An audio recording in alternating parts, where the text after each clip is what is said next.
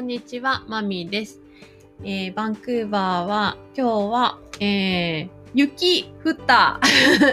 あんまりバンクーバーって雪降らないんですけど、いつも雨ばっかりで。なんか今年多分寒いのかな今日は雪が降っていました。えー、12月17日3時、昼の3時です。と、えー、今日はなんか最近アートとコーチングって似てるなーって思えてきたので、ちょっとそのことを残したいなって思ってます。えっと、久しぶりに図書館に行ったんです。バンクーバーには、あの、日本語の本が少しだけ置いてあるんですけど、それを、なんか最近、本は Kindle でばっかり見てるから、なんか久々にリアルの本もなんか読んでみたいなと思って、というかなんか、なんとなくこう、ブラッと本、本屋に立ち寄るってことがまあできないから、こう、ブラッと図書館に立ち寄ったみたいな感じで、ちょっとブラブラしてたんですね。で、そこで、お、これはめっちゃなんか興味あるっていう本を見つけて、それを借りてきました。えっと、タイトルは、なぜ世界のエリートはどんなに忙しくても美術館に行くのかっていう本なんですけど、もうなんか私このタイトルにやられて、タイトルだと写真かな？この表紙の写真が、なんかこの、おじさん？おっさんっていうか、おじさん、ちょっとハゲてるおじさんが表紙に使われてるんですけど、もうなんか、ジェフ・ベゾスをなんか、イメージさせるかのような、あの、写真と、あとこのタイトルにもやられて、なぜ世界のエリートはどんなに忙しくても美術館に行くのかっていう、この美術館に行くって、ああ、そうなんだって思って、この世界のエリートで、私美術館すごい好きなんですね。あの、特に現代アートが好きなんですけど、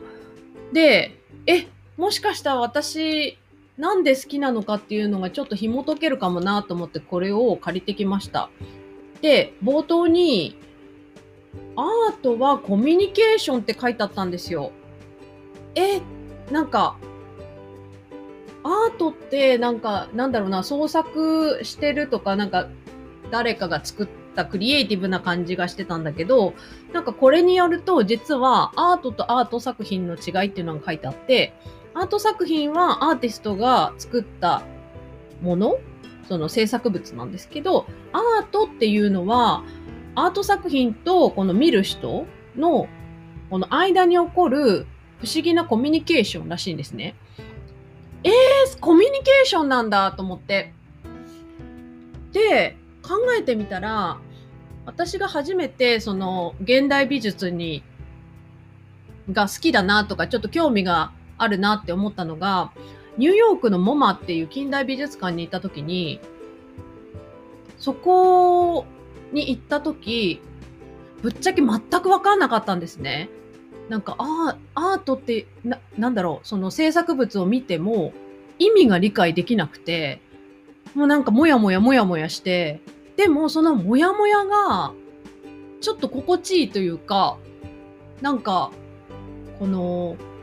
よく映画とかでも後味が悪い映画ってあるじゃないですか。なんかそんな感じで、このモヤモヤをずっと自分が考えているっていう状況が結構心地よくて、で、自分なりの答えにたどり着いた時に、はあ、これ、こうかもしれないみたいななんか、ちょっとそういう、そ、それ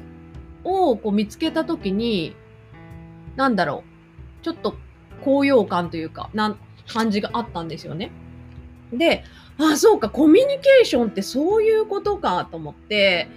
これを読みながら納得して、で、コーチングもコミュニケーションじゃないですか。で、考えたら、なんかコーチングも自分の中の答えをこう見つけていく作業とか、このモヤモヤする作業があったりするから、いや、ちょっと似てるなと思って、で、私コーチングを習い始めて、すごいコミュニケーションが好きなんだなっていうのをめちゃくちゃ実感していて、あの、なんだろう。うん、うん。で、それとアートがつながっなんかちょっとつながるところがあるなって思ったのが、ちょっとすごく嬉しくて、これからなんかもっと現代美術を鑑賞しながら、そのことを自分の中で考える、なんかいい機会になったなって思います。はい。では、今日はこんな感じで終わりたいと思います。